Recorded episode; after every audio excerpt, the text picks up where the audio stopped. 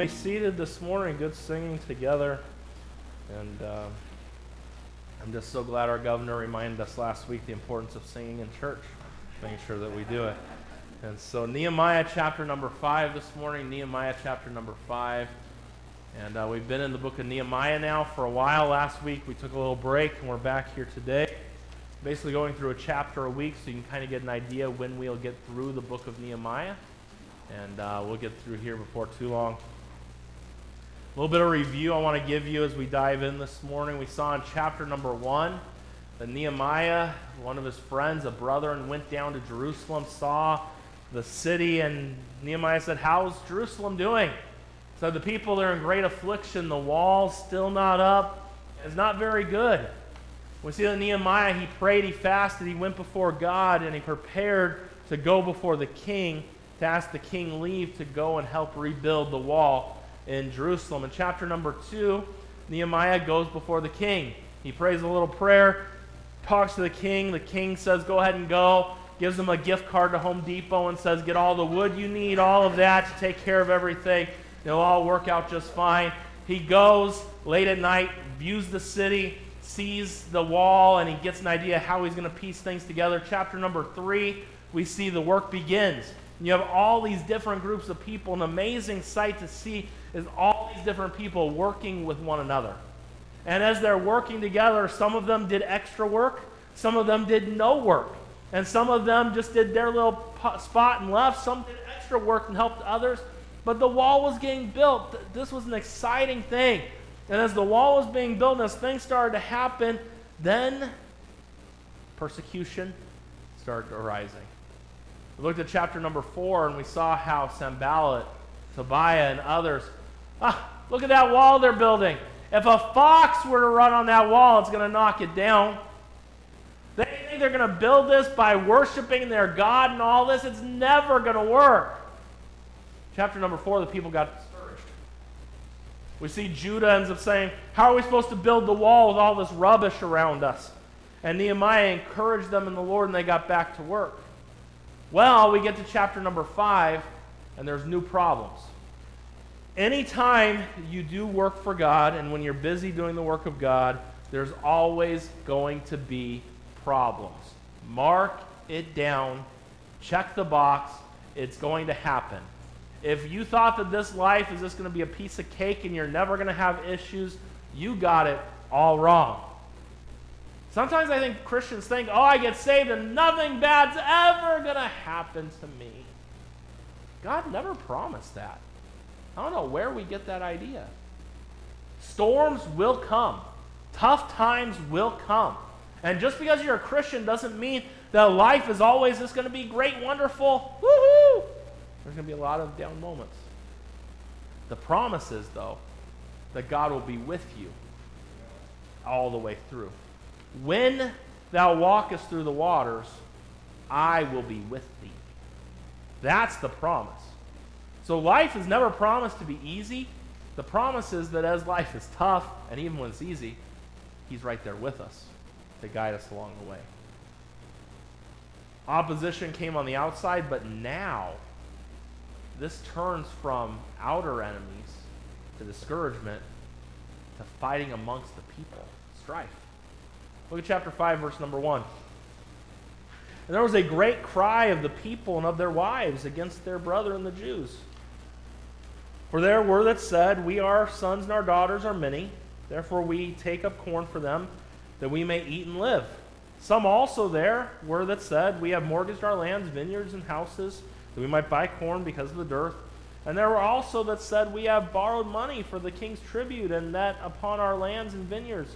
For now our flesh is as the flesh of our brethren, our children as their children, and lo, we bring into bondage our sons and our daughters to the servants and some of the daughters are brought unto bondage already. Neither is it in our power to redeem them, for our men have our lands and vineyards. Now look at verse 6. I like this. And I was very angry when I heard their cry against these wor- and these words. Then I consulted with myself, and I rebuked the nobles and the rulers, and said to them, Ye exact usury every one of his brother, and I set a great assembly against them. Say, Pastor, what in the world just went on right there? I'm going to explain to you this morning. But we see the key to this passage starts right away. Look at verse 1. There was a great cry, a great cry of the people and of their wives against their brethren, the Jews. The fighting had started amongst the people. I've been told that when a group of thoroughbred horses faces an enemy attack, they stand in a circle facing each other and with their back legs kick out the foe. I've heard that donkeys, on the other hand, do just the opposite. They make a circle and face the threat while using their hind legs to kick at each other. And a lot of Christians are a lot more like donkeys than they are like thoroughbred horses. A lot of husbands and wives are more like donkeys than they are horses. Now, praise God, if God could use Balaam's donkey, he can use you and me today. He can use Johnny back there. And praise God for that. But you think about this it's much easier to conquer and sub- to subdue an enemy who attacks us than to restore and to forgive a brother. Psalms talks about that, chapter number 55, verse number 12. For it was an for if it for it was not an enemy that reproached me, then I could have bore it. Neither was it he that hated me that did magnify himself against me, that I would have hid myself from him. Verse number 13. But it was thou a man my equal, my guide, and my acquaintance. We took sweet fellowship together and walked into the house of God in company. And what the psalmist is saying here is if it was an enemy that did this to me, I could take it. But this is my friend.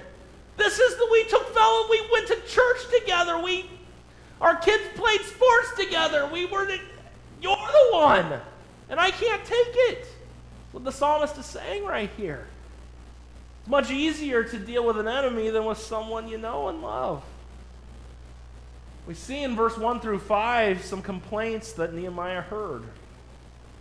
In the midst of a great work for a great God, the men and their wives raised a great outcry against their fellow Jewish brothers. This was not just a little disagreement, this was not a minor problem. This was a big deal what was taking place. Let me explain to you what was taking place here. There's four different groups of people mentioned from verse 1 or verse number 2 through verse number 5. Let me explain these four types of people and you'll see why three of those groups were pretty upset with the fourth group. The first type the first group of people we see here were people who owned no land but needed food. Verse number 2. For there were that said, We our sons and our daughters are many Therefore, we take up corn for them that we may eat and live. These folks here, you think about them, the population was increasing, families were growing. You know, there was a famine in the land, the people were hungry, and they were working so hard that they didn't have time, they didn't have the food that they needed for their families. And you know, as kids get older, man, my kids just recently, you know, Caroline, the meals that she's been making, it's like she's got to make, you know, it used to be a pound of hamburger lasted for a meal for us. A pound of hamburger does nothing anymore. These kids. the other night we ate a meal and uh, it's a Pattison recipe. It's called breaded steak. It's a great. I love. It's a great meal. Not good for a diet, but I've been doing all right. And I've been eating a little bit better, and I've lost 10 pounds again. So go figure. I don't understand it, and we'll just leave that there. Yeah, but anyway, so made this meal, and normally I'm the one who eats the most of it. William ate more than I did. Alyssa ate more than I did. And David ate more than I did. Kids start growing, they eat more. And I guess I am eating less. I guess that probably helps too. But this the first group of people, they didn't own houses, but they needed food for their families. There was a famine there. The second group of people, we see in verse number three, some also that were there said, We have mortgaged our lands, vineyards, and houses that we might buy corn because of the dearth. So the first group of people, they you see here that they own the land, but they needed food. The second group here, they own land, but they had to put out a second mortgage so they could buy food. Because there was not a lot of resources, there was not a lot of food for them. And so prices went up. And so as prices went up, they mortgaged their house to get food. The third group of people, you see in verse number four, and there were also that said, We have borrowed money for the king's tribute, and that our lands, and that upon our lands and vineyards. The third group of people didn't like the taxes. They're charging us too much taxes. And because of the taxes, we had to borrow money on our houses as well. So you had three groups of people mentioned so far. The first part of the Jews didn't have any land, and they just wanted money to buy food for their families. Second group, they owned land, but they had to mortgage their land to get money to get food. The third group had to pay their taxes, and when they paid their taxes, they didn't have enough for food, so they had, so they had to do the same thing.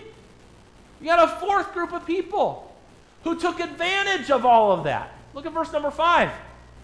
It says, Yet now our flesh is as the flesh of our brethren, our children as their children, and lo, we bring into bondage our sons and our daughters to be servants. And some of our daughters are brought into bondage already. Neither is it in our power to redeem them, for other men have our lands and vineyards.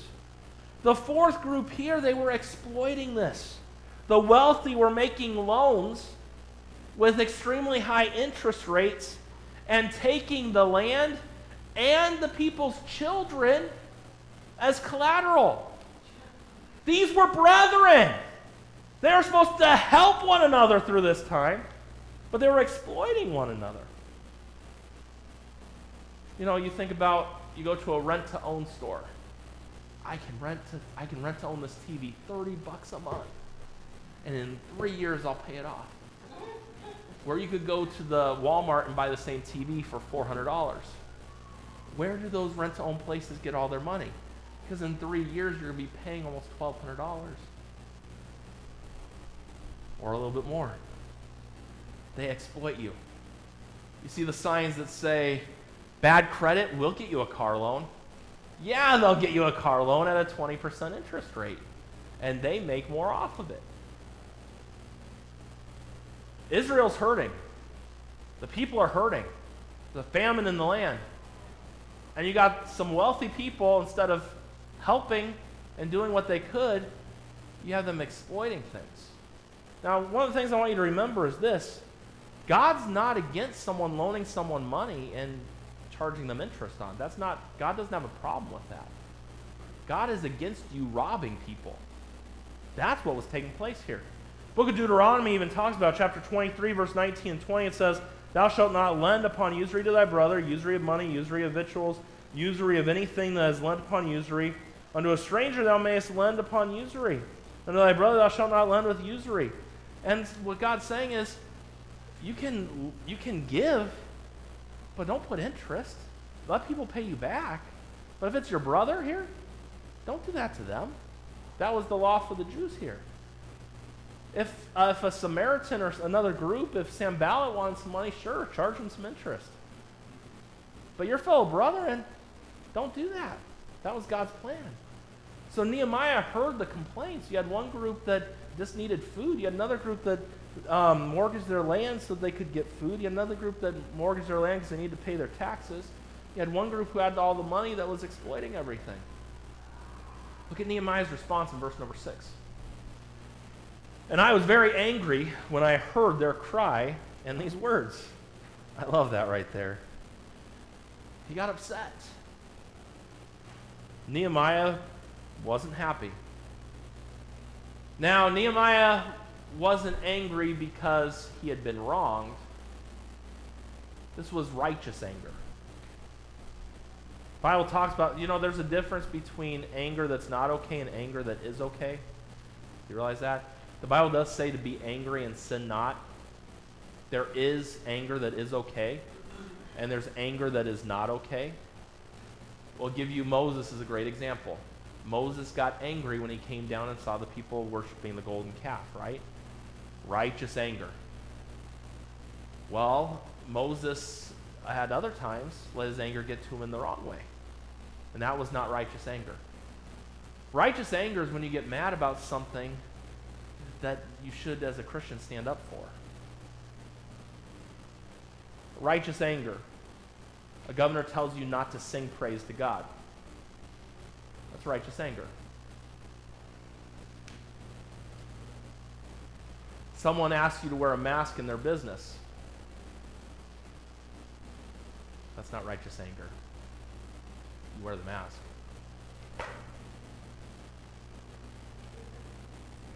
Say, but I don't like it. Wear the mask. Wear the mask. That's not a righteous thing. Now, I just got some of you stirred up right there. Pastor, I'm not happy right now. Does the Bible say anywhere thou shalt not wear a mask? Biblical worldview, right?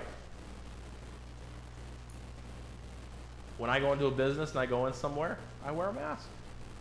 Do I like it? No. Especially if I've just eaten food, my breath, and it's just not a good mix. I need more mints with me to do that, you know? And all that. But there's righteous anger and there's not righteous anger. There are things upset about and things not to. And where you draw that line, you and God figure it out, Peter, okay? And you just you can let you and God figure that out and go from there. And if that and if it's against your religion, then you do what God tells you to do. Make sure you do what he says. But I love this. When he got angry, look at what happens. Look at verse number seven. Then I consulted with myself. So he's talking to himself. All right, let's be honest this morning. How many of you ever talk to yourself? Okay, real question right here. How many of you answer back to yourself? Yep, that's what I was waiting to hear. Thank you for those of you who are honest. And lying is sin, just so you know. So, those of you who didn't raise your hand and do it, God will deal with you later on in that area. Well, Nehemiah got angry. Verse 7 says he took time to consult with himself, to ponder with himself before he addressed the situation. That phrase literally means his heart consulted within himself. Instead of going off and being upset in the moment, he paused, he took a time out, he took a deep breath before he acted. How many of us, we get upset and we just draw, shoot at the hip, let it go? No, we just need to breathe, relax. This had to be dealt with. Serious things going on. We'll talk about that at the end of the message here. But we saw the complaints that he heard. Number two, we see the steps that Nehemiah took the steps that he took. The Bible tells us, Proverbs 16:32, "He that is slow to anger is better than the mighty, and he that ruleth his spirit than he that taketh a city." After thinking things over, Nehemiah did a few things. I want to give you the steps and things that Nehemiah took going forward. The first thing he did, he appealed to their love. In verse number 7, he appealed to their love. Look at verse 7. Then I consulted with myself, and I rebuked the nobles and the rulers and said unto them, Ye exact usury, every one of his brother. And I set a great assembly against them. Nehemiah reminded them, You're robbing your own brother here. We're supposed to love one another. You're not doing this to our enemy on the outside. You're doing this to your own flesh and blood, your own brother. Four times in the speech from Nehemiah, he mentions brother. The Bible tells us Psalms 133, verse number 1 Behold, how good and how pleasant it is for brethren to dwell together in unity. And we see that as he gets started here, Nehemiah tells them he appeals to their love. You're supposed to love one another.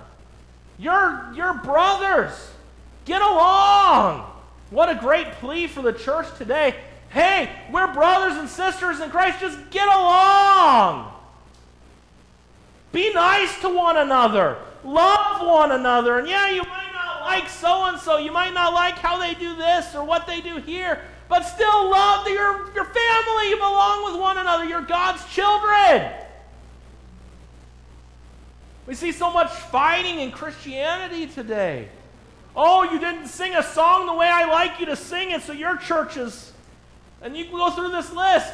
We're like those donkeys kicking at each other. And we laugh at that, but that's what we do. Our enemy's not the church down the street. You know who our enemy is? It's Satan. And he's still real, even if only 27% of people think he's real. He's the problem today. We wrestle not against flesh and blood. My battle today is not with our governor, not with anyone in political power today. You know where our battle is today? Is against Satan. It's against the forces of evil today. That's where our fight is. Amen. And we see that Nehemiah's like, what are you guys doing? We're supposed to love one another. It's the second commandment, right? It is. Second thing we see, letter B, we see he reminded them of God's redemptive purpose. Verse number 8 he gathered a group of people together. In verse number 8, it says, And I said to them, We, after our ability, have redeemed our brethren the Jews, which were sold unto the heathen. And will ye even sell your brethren? Or shall they be sold unto us? Then held they their peace and found nothing to answer. You know, when you ever catch your kid and they're guilty of something and they just got nothing to say? That's how these Jews were at this point. Nehemiah reminded them here, he's like, don't you remember what the Lord did? He brought us out of Egypt and freed us from being slaves. He brought us from Babylon, and we're no longer slaves in Babylon, and now you are forcing your, your own brothers to be slaves again. That's not what God had intended for us. I'm not here for this to happen. I'm here to rebuild the wall and do the work of God. Letter C we see his appeal was based on the word of God. Verse number 9 it says, Also I said, It is not good that ye do. Ought ye not to walk in the fear of God because of the reproach of the heathen our enemy? And I know that's King James verbiage for you, and you might be like, It is not good that ye do. What is he saying? What you're doing is not right. You shouldn't be doing that. God's word is not for you to do this. Don't do it. Do what's right. You're going against what God's called you to do. Letter D. They need to be reminded, they need to remember their witness. The end of verse number 9 there tells us, because the reproach of the heathen, our enemy. Do you realize something? Israel was to be a light to the nations around them. As they were fighting and striving with one another, and as all these things were happening, they were to walk in the fear of God, to be a light to those around them. But when their relationship wasn't right with God, they weren't able to make a positive impact with those around. We cannot be what God wants us to be.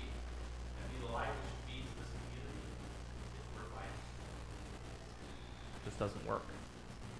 I think that's why Jesus prayed that his followers would be as one in John 17. I think that's why Jesus said, This shall all men know that you're my disciples if you wear a suit and carry a King James Bible. No, no, no, no, no. If you do this or that. No, if you love one another. When you walk into a church and everyone's fighting with one another, it looks like you're at the House or the Senate. That's not what the church is supposed to look like. We're not a bunch of Democrats and Republicans here. We're children of God in His house. And we need to act like it. We should have respect for God in His house. We should get along with one another. This world needs to see that. See letter E. He appealed to his own actions. Look at what he did. I love this. I love that Nehemiah was not a guy that said, hey, do as I say, not as I do. Just do it the way I tell you to. And parents, let me just give you a little plug. Shame on you if you do that with your kids. You are supposed to be an example to them of what's right and you put them in church, you have them around the things of God, and then you live your life like the devil and expect them to do what's right. Shame on you. That's the, my plug there. Nehemiah did what was right. Look at verse 10 and 11. I likewise and my brethren and my servants might exact of them money and corn. I pray you, let us leave off this usury. Restore, I pray you, to them, even this day, their lands, their vineyards, their olive yards, olive yards and their houses and their hundred part of the money and of the corn and wine and the oil that ye exact of them. Nehemiah, do you know what he said right here? I've given money, but I'm not going to charge interest. Give them back what you've taken from them. They've been having a hard time. Give it back. It wasn't your job. You have all you need. And you're being greedy and taking advantage of these people. But he led by example. Letter F. Finally, he appealed to the judgment of God. And I love this in verse number 12 and verse 13. I love that the people had a soft heart towards the things of God. Look verse 12. Then said they, We will restore them and will require nothing of them. So we will do as thou sayest. I love that. Great attitude by the people. Hey, we're going to do what's right. They were confronted with the situation. They said, We're going to do what's right. Then, and it says, then, I, then look at what Nehemiah does. Then I called the priests and took an oath. He made them make an oath that they would follow through and do what they said. And uh, it says, and take an oath of them that they should do according to this promise. Also, I shook my lap and said, So God shake out every man from his house and from his labor that performeth not his this promise. Even thus shall be shaken out and emptied. And all the congregation said, Amen, and praised the Lord. And the people did according to the promise. We see he appealed to the judgment of God, and I love how they answered it. Nehemiah has them make an oath. The Bible says he shook his lap. What does that mean? He shook out the folds of his robe, which symbolized what God would do to them if they um, broke the vow. But look at what happens. Now, this is so good. And get this. And uh, we're, we're, getting, we're, getting, we're getting along. You still see in your notes, you still got a few things, but it's good stuff. We need this stuff about um, how to handle strife. The beginning of the chapter, the people were mad and there were problems with the people. Nehemiah gets upset about it. He, he, talk, he talks to himself about it. He deals with the problem. And by the middle of chapter 5 here, how's it handled? The people say amen, so be it, and they praise God and move forward. A biblical way to handle strife. Strife must end in God being praised and glorified. That's what we see right here in this passage of Scripture. And so I'm going to give you point number three, and then I'm going to give you some practical tips, and then we'll be on our way. Point number three, the end of the chapter, we see the example that Nehemiah set. Let's read the last few verses of the chapter. Nehemiah is one of my, and I say, I know I say often, there's so many, I, I just love that person in the Bible, and I love that person. I, Nehemiah, I really do. As a pastor, Nehemiah is one of my greatest examples that I try to follow. I've mentioned before if I ever wrote a book, which I will not, but if I ever did, I would write a book about leadership on Nehemiah. Nehemiah is a great example of leadership. And, uh, but don't worry, I'm never going to write a book. That's probably never going to happen.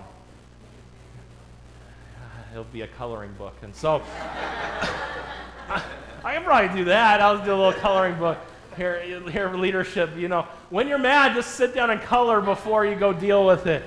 That's a good idea, a Nehemiah coloring book. So, any of you artists in here want to help me with that? We could start Pastor's coloring book, his first book, coloring book. Um, look at verse 14. Moreover, from the time that I was appointed to be governor, this is Nehemiah speaking, in the land of Judah, the 20th year, even unto the 2 and 30th year of Artaxerxes the king, that is, 12 years. I and my brethren have not eaten the bread of the governor. For the former governors that had been before me were chargeable unto the people, and had taken of them bread and wine, besides forty shekels of silver. Yea, their servants bear rule over the people, but so did not I, because of the fear of God. Yea, also I continued in the work of this wall. Neither brought we any land, and all my servants were gathered thither unto the work. Moreover, there were at my table an hundred and fifty of the Jews and rulers, besides those that came unto us from among the heathen that are about us. And now, which are prepared for me daily, was one ox and six choice sheep. Also, fowls were prepared for me, and once in the ten days' store of all sorts of wine. Yet for all this required not I the bread of the governor, because the bondage was heavy upon this people. Think upon me, my God, for good, according to all that I have done for this people. That was Nehemiah. I love how Nehemiah, the people get right, they praise God, and Nehemiah just talks to God a little bit. One of the things you see over and over again, and one of the things I think that makes a great leader is his ability just to pray. I think prayer is the key. And Nehemiah, what he says here, the example they set forth, other he was the governor. He said other governors, got what they wanted. They ate what they wanted to eat. Their servants had what they wanted. They were a burden to the people. And Nehemiah's like, I couldn't do that. I love God. I fear God. I see the people are having a hard time, and I'm not going to burden them more. What a great example that Nehemiah set for those around him. Before thinking about how he could make a profit, he considered what was pleasing to God. That's a great example for us to follow. That's important in all areas of life. The husband and wife relationship, it's not about what you get, it's about what you can do for the other one. I love this example. I think in churches today we need to see more of it in our pastors. You see, Nehemiah, he loved the people, and he loved God. It was evident.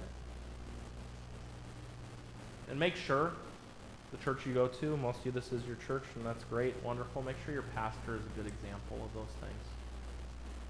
And there might come a time where you need to set your pastor straight a little bit about being a better example and set the example he should. But what?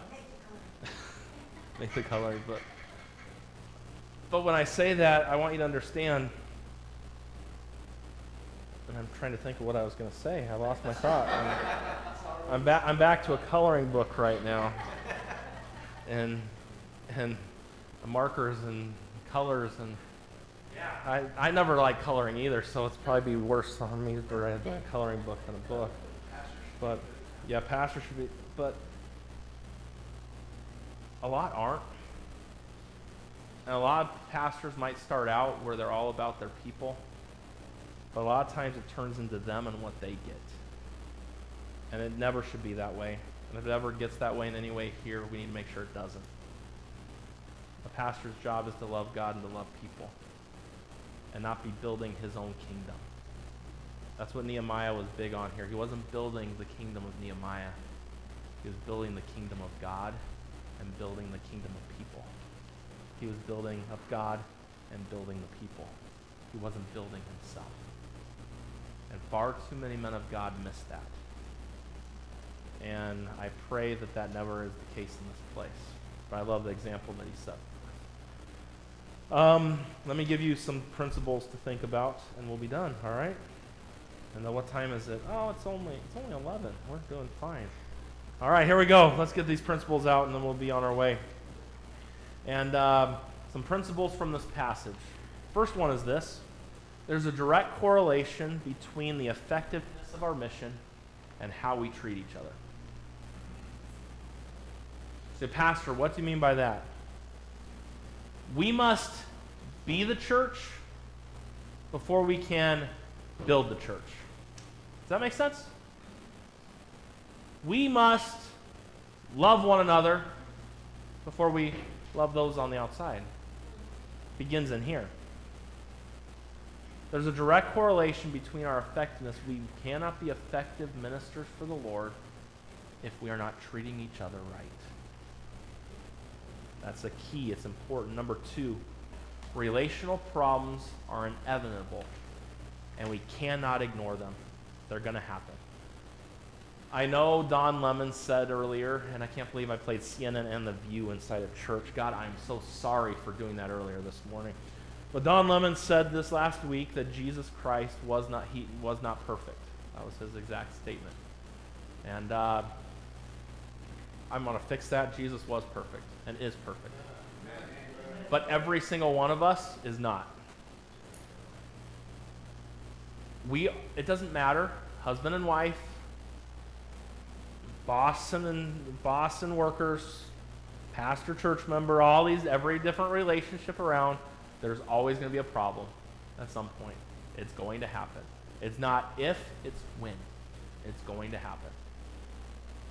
It's why? Because we're all sinners. We're all flawed. And you're thinking, well, I know my spouse is, but not me. I'm perfect. and uh, you're the, you, that's called pride, and that's a big issue too. But they're going to come. You can't ignore the problem. You know what Nehemiah could have done? Okay. You got these people here that need food. You got these people that have given up their land and mortgaged it. You've got those who mortgage their stuff to get to pay their taxes. You got these people taking advantage of all of it. I'm just going to do nothing, let them figure it out. Would the problem have gone away? It would have gotten worse. Re- relationship problems are inevitable, they're going to happen, and you cannot ignore them. If you ignore them, you'll pay a deeper price. Because they will go underground, get deep roots, and bitterness will root when you ignore the problem. Someone said it like this. The first price you pay is always the cheapest when it comes to relationship problems. Because the longer you let it go, it just doesn't magically go away.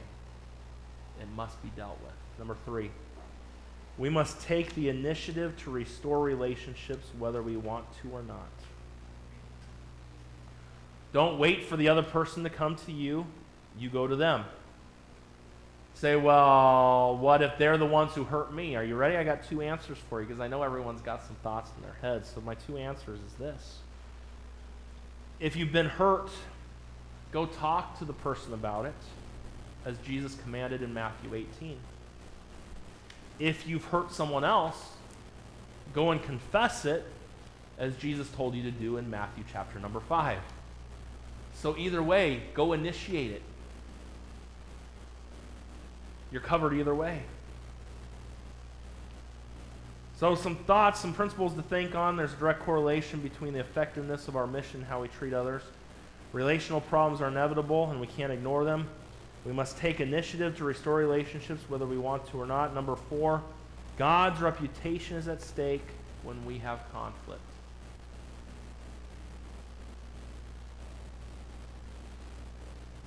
Take your Bibles with me. I want you to look at this verse, John chapter 17.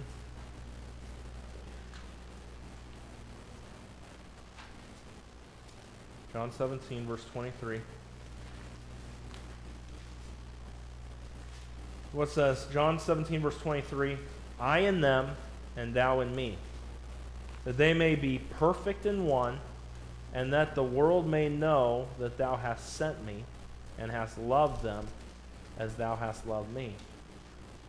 What Jesus pray? Oh, the verse is up there? Johnny didn't put that up last service for me, so it's okay, Johnny. Thank, thanks a lot. I thought Jay messed it up, or I didn't give it to Jay, but it was Johnny. Johnny, you messed up a lot today, your first day back. You're going to be here six weeks just getting good at this thing again, then you're going to leave all over again and do that to me. But Jesus prayed that the lost people would know God's heart of love when he saw it in his own people. That's what he wants. I in them, him in us, God in Jesus, that they may know, that they may be perfect, mature, complete in one, and that the world may know that thou hast sent me and hast loved them. How is everyone going to know that Jesus is real today? By the way the church gets along. Why do people doubt Jesus is real? Because of us. Can think about that one for a little bit. Four thoughts to finish this morning. Four actions to take to help get rid of strife. Are you ready? Number one, and I'm jumping ahead. I skipped some things just to get us out of here. Make sure it's a moral issue. This is takeaways from Nehemiah chapter number 5. Some application. Make sure it's a moral issue. Nehemiah was very angry because of the injustice he saw in verse 6. If you've been wronged or sinned against, your anger is justified. If you're ticked off at someone just because they've done something that you don't like or not the way they do it, that's not a moral issue. Then cut them some slack and give them grace. Make sure it's a moral issue. Number two, think before speaking. If you've been sinned against, take some time to ponder what was done and how you feel about it. Think before you speak. Most people sitting in this room need to remember this one right here. Husbands and wives, you need to remember this one right here. Because your spouse gets you angry and you just, let go. Think before speaking.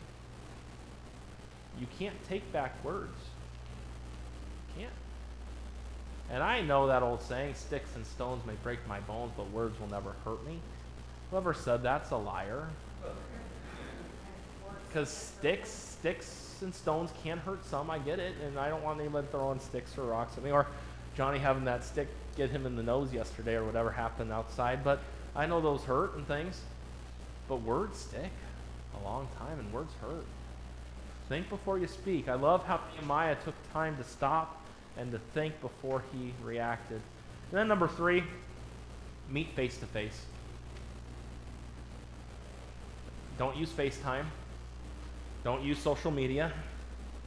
You know, that's another thing. Don't use Facebook to air out your grievances with everyone else. Oh, I'm mad at this person, so I'm going to use Facebook to. Shut up. Don't. Or stop typing. Not shut up. Stop typing. Don't deal with your stuff on social media. Meet a person face to face. But, Pastor, we're not supposed to meet people right now. Then keep your six feet away from them, okay? I'll just send a text message and it will fix it. No, it won't. We've gotten to this day and age where, where, we're, where we're media crazed and electronic crazed. Meet them face to face. Nehemiah dealt with this head on. He got a whole group of people together and sat down and took care of the problem. Make sure it's a moral issue. Think before you speak. Meet face to face. And seek resolution. Our goal in stopping strife or confronting conflict should always be resolution and restoration of the relationship. But this is what happens. I want to meet with so and so. We need to meet face to face so I can show you how you are wrong. And I several people laughed when I just said that because we know that's true. That's how we do it. You don't want to get together. You want someone to understand why how they hurt you. That's not why we resolve conflict.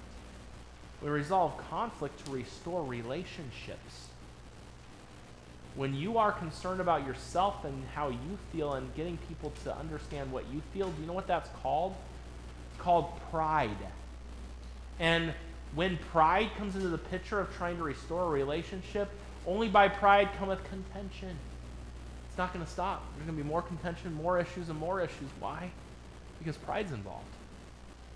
What we need, we need to seek resolution. We must do it in a godly way to restore the relationship. Woodrow Wilson once said this If you come at me with your fist doubled, I think I can promise you that mine will double as fast as yours. But if you come to me and say, Let us sit down and take counsel together, and if we differ from one another, we'll find that we are not so far apart after all, and that points on which we differ are few, and the points on which we agree are many, and that if we have patience and candor and desire to get together, we will. In, uh, in an old monastery in Germany, I'm told you can see two racks of ancient deer antlers permanently interlocked. Apparently, the animals were in a fierce fight with one another, and their horns became so entangled that they couldn't disengage, and they both died of hunger. Are you tangled up with someone this morning? Are you against someone today? Is it your spouse? Is a fellow church member? Is it your children? Is it your boss? Let's deal with it. Let's not just let it go. Let's follow the steps that Nehemiah taught us today. And let's get bigger than that. You put the strife off and you don't deal with it. Oh, it's fine. I'm fine. I'm fine. I'm fine. Yeah, you keep telling yourself that, and you keep telling yourself that. I'm fine. You're not. Follow the biblical steps. If it's a moral issue, deal with it. Think before you speak. Meet face to face And seek resolution. We'll never be what God's called us to be if we don't deal with the strife. Your home will never be what God's called it to be if you have strife in your home. Our church will never be able to do what God's called us to do if we're fighting one another. There's too much going on outside that we, we need to focus on the Lord and focus on doing His work. That's what we got to focus on today. Let's seek those things. Father, we love you. Thank you for your love for us, and thank you for this passage of Scripture that we can study and read and see these wonderful truths that are before us. Father, help us in these areas. Help us live for you. Help us be the Christians that you've called us to be, and help us to get along. Father, I pray, that you bless the last few minutes that we have together. Heads are bowed and eyes are closed.